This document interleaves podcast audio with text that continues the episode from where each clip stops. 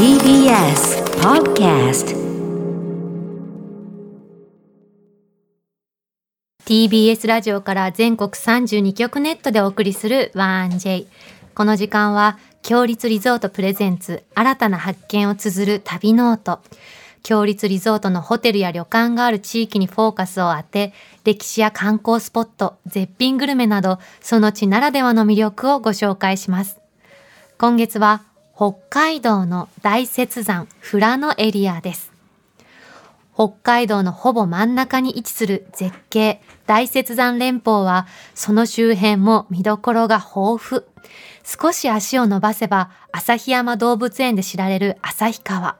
そして紫の絨毯を広げたようなラベンダー畑と勇壮な十勝岳の風景が名物の富良野がございます。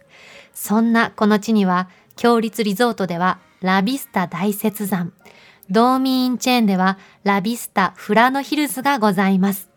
そして今回の旅の案内人、旅シェルジュは、大雪山のスペシャリスト、旭岳ビジターセンターの菊池元井さんです。それでは旅ノートスタートです。今日の旅の案内人、旅シェルジュをご紹介します。大雪山のスペシャリスト、旭岳ビジターセンターの菊池元井さんです。菊池さん、おはようございます。おはようございまます。よろしくお願いしま。ますす。よろしくお願いします。今、旭岳のそちらのお天気いかがですか？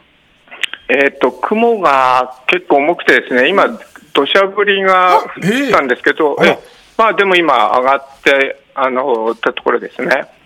あの、旭岳ウェブカメラ8時59分の画像は、あの、なんとなく上の方は太陽見えるかなっていう感じだったんですけあ、ど、本当だね。はいうん、ここ雨降ったんですね。今日はね、ちょっと不安定な天気みたいですそうなんですね。ねはい。旭岳ビジターセンターってどういうものですか？えっ、とですね、はい旭岳温泉って旭岳のふもとにあるあの小さい町にありまして、はいあの旭岳や大雪山の登山とか、うん自然とか観光の案内をしています。うん。あの、VR 展示とかすごいですよね。VR 展示？あのこう覗いて顔をいろんな向きに変えるとその通りにこう上向いたり下向いたりもできるっていうあのうんゴーグルみたいなのでそうそう、うん。大雪山を上下にこう360度バーチャル体験ができるのがあったりとか、はいはあと館内のジオラマがあったり AR うん。展示もあったり。すごく充実した施設ですよね。そうですね。あの来て今日みたいに天気悪い時に来たお客さんにも結構喜んでいただいてます。そうか、天気が悪いとね。まあ、そういったものを生かしてう、んうん。で、見たりできるっていうのはいいですよね、確かに。そうですね、うん。あと建物もこちらとっても魅力的ですよね。はい。あの木の匂いがあのいいねっていうことを入ってきた途端におっしゃる方も多いですし、あの上がね木屋根が丸い。感じのドーム型になってて、そうですね、木を組んでアーチ型に作って、それがこう天井が結構高いので、うん。開放感があってうん、それもまた感心してもらえるところだと思います。素敵。菊池さんはいつ頃からこの旭岳ビジターセンターにお勤めなんですか？はい、あのビジターセンターには2005年から働いています。あ菊池さんはそのサポート登山のサポートをされたりもされるんですか？またあのたまになんていうのガイドって言いますかね、あの企画を打ってあの、ご案内をしたりすることはあります。あのなんでこの道に入られたんですか？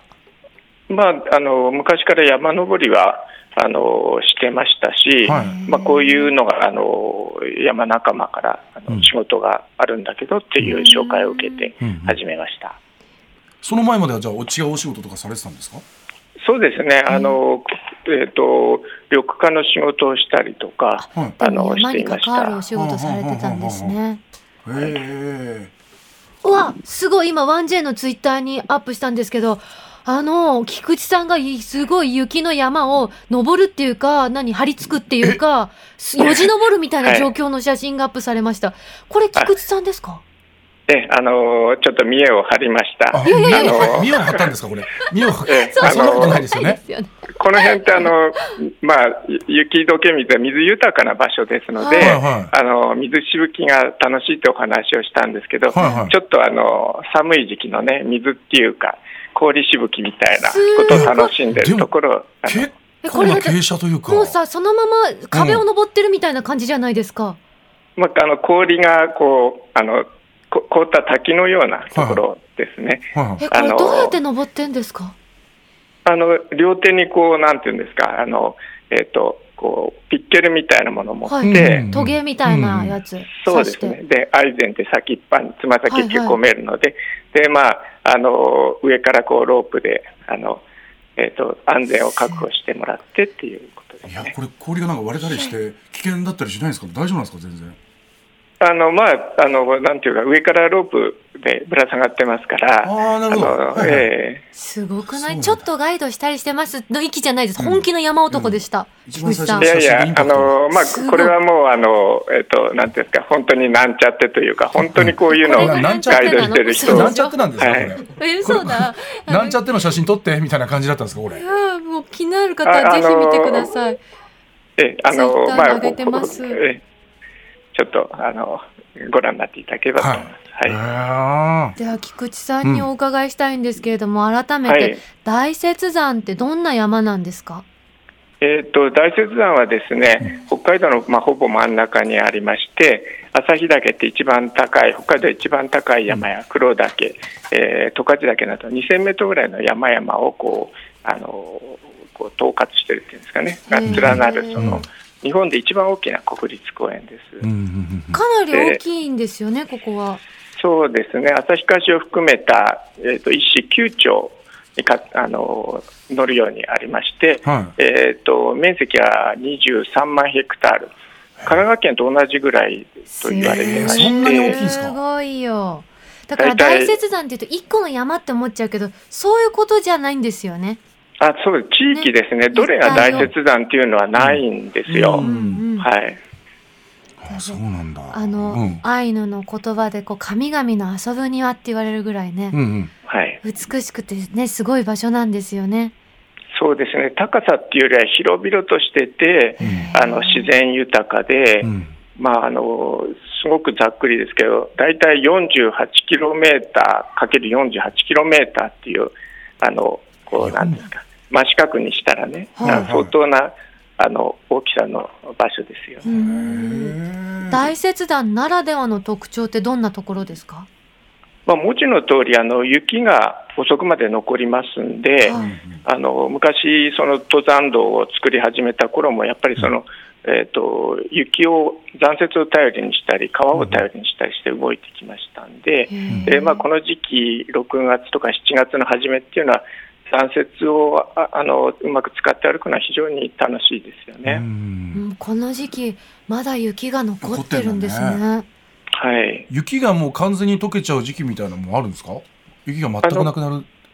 えー、と旭岳側の方はですね、はえーまあ、8月も後半になると、はい。あの溶けてしまいますけれども、はい。えっと、東側とか北側ですね、あの雪がしっかり残るところは、まあ、万年雪になるようなところもあります。万年雪へえ。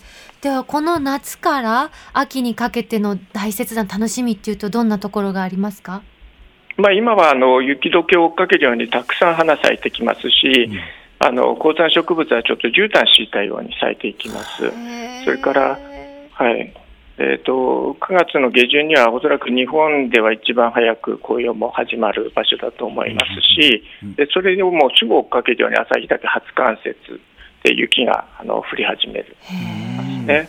あっという間に寒い季節が時期がやってくるわけですね。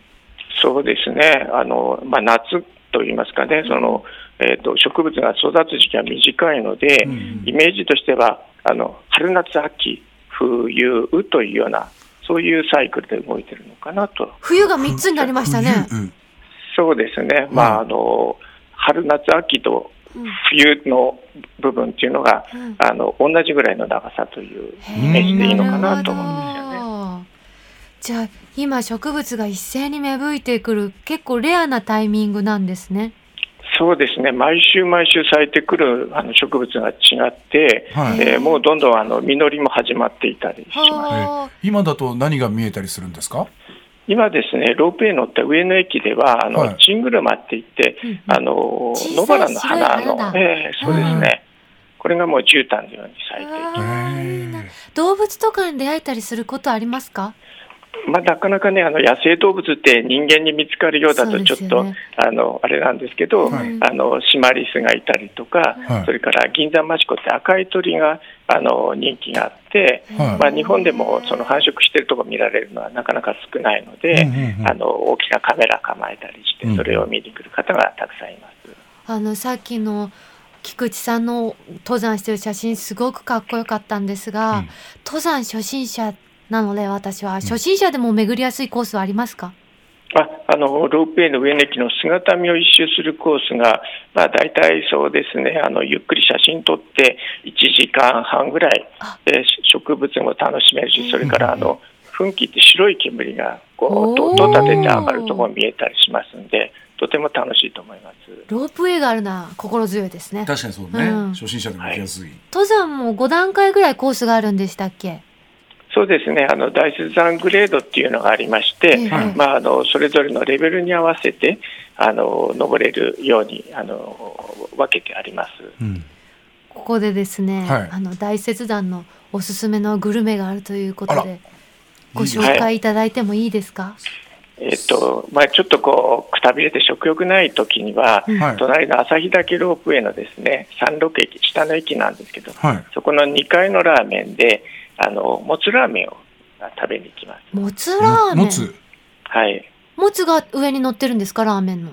あそうです、そうです。で、あの辛いこう赤い筋の唐辛子とかあるじゃないですか、はい。あんなのが乗ってて、ちょっと辛くて、あのなんか食べた後には元気が出るなっていつも思います。醤油ベース味噌ベースどっちですか？えーっと、あれは味噌なのかな？ああお写真見せてくれた。あこれ味噌っぽいよね。でも味噌っぽ結構濃いあのあ色ですね。上にネギがたっぷり乗ってて。もつも結構な量、ほんと麺が見えないぐらいもつが敷き詰めてあって美味しそうですね、はい。続いて他にも何かおすすめグルメありますか？あとはですね、はい。あのここからあの、えーっと30分ぐらい町の方へ戻っていくと、まあ、ここの地域、東川町って場所なんですけれども、はいそこにフリーカレーっていうあのカレー屋さんがあるんですよ。フリーカレー？レはい、自由カレーってあの漢字で書くんですね。えーでそこはあの香辛料すごく贅沢に使ってまして、はい。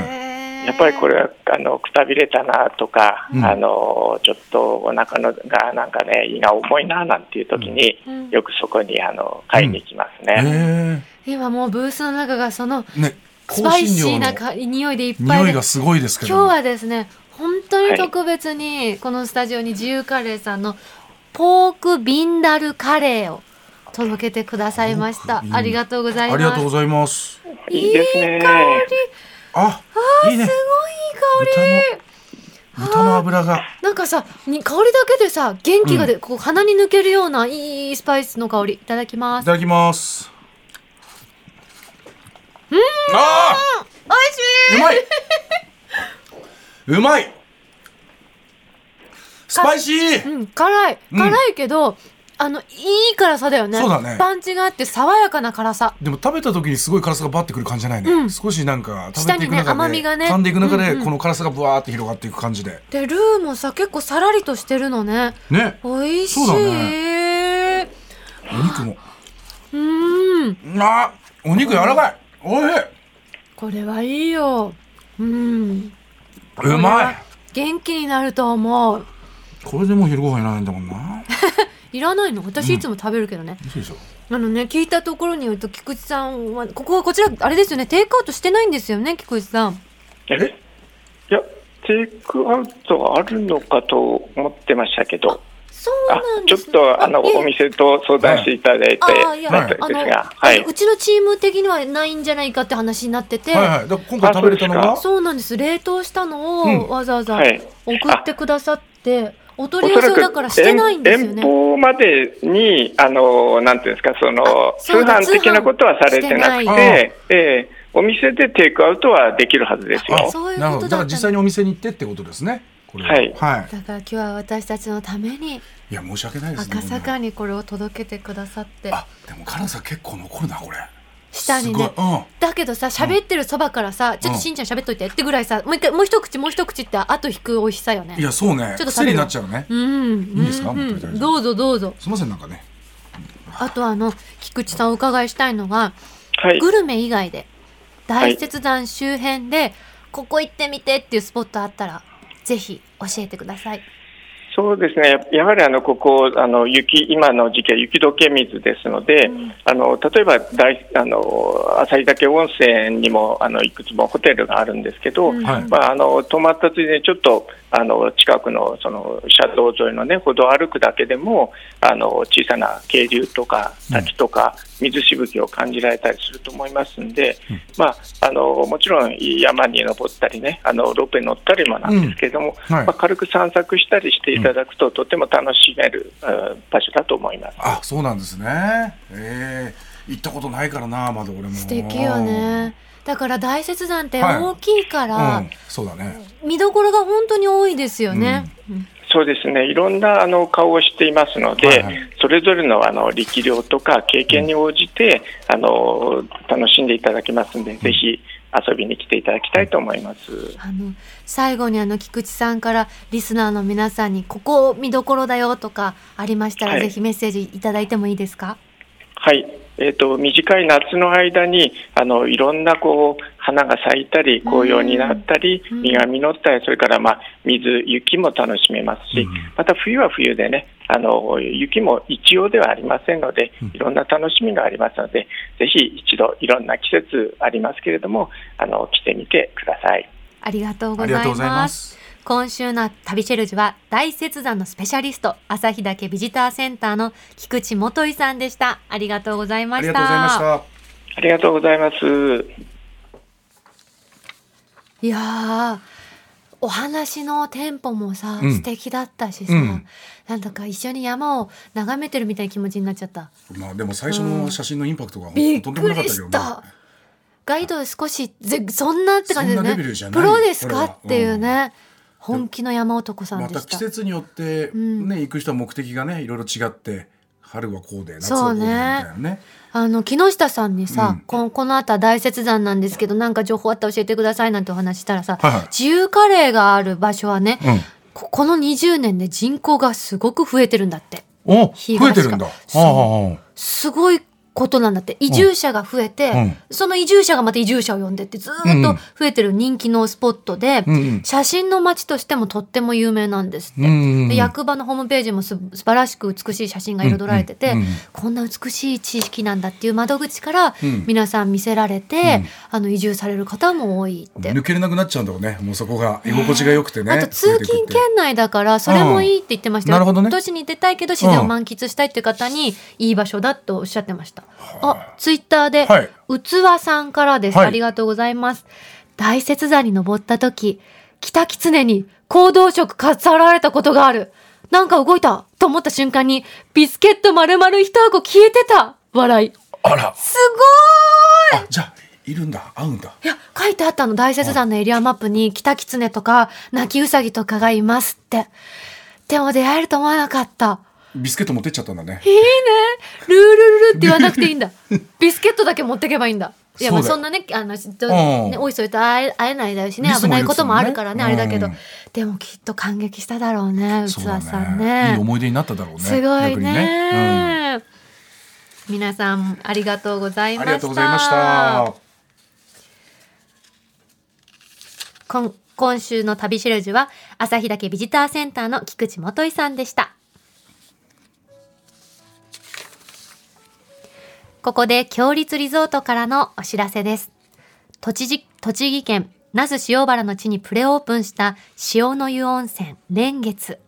落差およそ30メートルの渓谷に佇む湯宿で専用スロープカーで渓谷を下ると大自然に包まれた絶景が広がります。和のぬくもりあふれる客室は四季で彩られた渓谷美を望む造り。全室に備えた天然温泉の客室風呂で贅沢な時間をお過ごしください大浴場は大自然に包まれた露天風呂や開放的な大湯どころ趣向を凝らした3つの無料貸し切り露天風呂をご用意四季折々の渓谷美とともに、名湯塩原温泉を存分にご堪能ください。お食事は地場の味覚をふんだんに盛り込んだ懐石料理をご用意。丁寧に仕立てた一品の数々を心ゆくまでお楽しみください。詳しくは、強立リゾートの公式ホームページをご覧ください。さて、ここで番組をお聞きのあなたに旅のプレゼントです。今月はラビスタ大雪山の宿泊券を一組2名様にプレゼントいたします。北海道最高峰の旭岳のふもとに佇むラビスタ大雪山。ここは異国の山荘ホテルのようなどこか懐かしいクラシカルなしつらえがお客様をお出迎え、雄大な大自然をご満喫いただけます。流木でしつらえた天然温泉では、大雪山が育んだ自然の恵みを感じながら、肌触りの良いお湯と木の優しさをお楽しみください。その他にも、種異異なる3つの無料貸切風呂をご用意しています。夕食は北海道ならではの食材をふんだんに使用したフレンチのコースと、新鮮な山海の幸を使った鉄板焼きとお鍋のコースからお選びいただけます。山荘で味わう北海道の味覚をぜひご堪能ください。そんな北海道ラビスタ大雪山の宿泊券を一組2名様にプレゼントいたします。ご希望の方はインターネットで TBS ラジオ公式サイト内旅ノートのページにプレゼント応募フォームがありますのでそこから必要事項をご記入の上ご応募ください。締め切りは7月31日日曜日までとなっております。たくさんご応募お待ちしております。なお当選者は発送をもって代えさせていただきます。また、このコーナーではあなたのメッセージもお待ちしております。ということでメッセージ来たんですよ。はい。すごく素敵なの。え何ですか？大阪府ラジオネームカリメロさんからです。えー、1J の放送を聞き、うん大雪山旭岳に行って、うん嫁さんと高校生の娘を連れて行ってきました。んラビスタ大雪山では宿泊券、宿泊プランが旭岳のロープウェイ券付きのプランを申し込んだので、宿泊当日の正午過ぎの早めの時間にお邪魔して、チェックイン前の時間に旭岳に行ってきました。標高が高いので、天候の変化が目まぐるしく晴れたり、曇ったり、雨も降ったりと、山の天候の変化に驚かされましたが、いろいろな高山植物があったり、噴火口も間近で見れて感動しました。ん。素敵。このラジオをきっかけに。そう。ワンジェを聞いて言ってくれたんだって。これがなんか一番嬉しいね。ね。自分たちが発信していく中で。ね。自分たちもその場に行ってみようっていうのがね。ご家族皆さんで言ってくれたんだね。ね。大事なお休みを使ってさ。うん。やっぱり天候目まぐるしいのね。そうだね。私も今日さうん。旭岳ビジターセンターのホームページ朝うん。6時ぐらいに見たのかな、うん。そこにウェブカメラついてて、うんうんあその様子を見たら、うん。結構雲がかかったわけ。うんで9時に見たら今晴れてたわけ、うん。で生放送中は雨が降ったって言って本当にぐるぐるこの何時間で変わってんだなって。それこそ天気予報とかどうすればいいんだろうね。天気のうち曇りのち雨。くるくる変わるでしょうくるくる変わるでしょ何とも言えない天気ですとかっていうのかなすごいなんか難しいね。でもそうだもんね。本当ねありがたいよ。天気は変わっていくもんね。いろいろな高山物植物に出会ったんだって、いい思い出になったんだな。ありがとうございます。本当に嬉しい。家族で言ってくれたのが嬉しいね。カリメロさん、ありがとうございます。ありがとうございました。まずありますよ。はい。ラジオネームジョージアさんからです、はい。ゆいかさん斉藤さんおはようございます。あよかったおたけじゃなかった。さっきねびっくりしちゃったね。くりしました。富良野旅行でラビスタ富良野ヒルズに宿泊しました。ほう。初富良野ラビスタ富良野ヒルズから見える夕張山地。大雪山に癒されて何から何まで快適でお世話になりました。青い池も見られたしドライブも楽しかったです。富良野また来たいです。嬉しいよ。もう本当に嬉しい。富良野ね昔富良野塾っていうさああそうですね。私は受けようと思ってましたね。はい。まあうん結局北の国から書かれたね倉本壮さんの。行きましたけども、うんいやでも本当富良野ってなんかいろいろ調べたら本当大自然でなんかいろいろなんかその富良野塾に入ると体験できるって言ってお芝居だけじゃなくて、へっていうのでちょっえとね富良野の大自富良然をね。野はそう行きたいなと思ってたんですよ。へえ私富良野の去年の特集ではメロン半分切ってその中にあのアイスクリーム入ってるやつをあ。たらうこ食べたの、あれね 1J 市場でちょっといいワンツー入るかな。ワンツースリー来るかなっていういい思い出。だからうん。フラノね大好きなのまだ行ったことないんだけどね。じゃあもうタイちゃん連れてフラノ行こうかみんなでね、しんちゃん競馬当てて。ワンジェ旅行のために。急今日13に競馬応援する。かどうかなんだよな。大丈夫かな、はい。13番、はい。大丈夫かな本当に、うん。多分厳しい来週はですね、はい。そんな富良野を特集しますので、うん。ぜひ皆さんお楽しみにしててください、はい。えーこのコーナーでは皆さんのメッセージお待ちしております旅の思い出や共立リゾートにご宿泊された方の感想を 1j.1j.jp までお送りください。その際件名には必ず旅ノートとお書きください。今日はね、2通もね、うん。旅のご報告メールをね紹介できて、ね。また今日きっかけにまた増えてってくれたそうだね。また報告してもらえたらね。本当だね。またここの場でね言わせていただけたら嬉しいですよね。幸せな仕事ですよ、本当に、うん。皆さん来週。噛み締めちゃう。本当グッときちゃった、来週もどうぞお楽しみに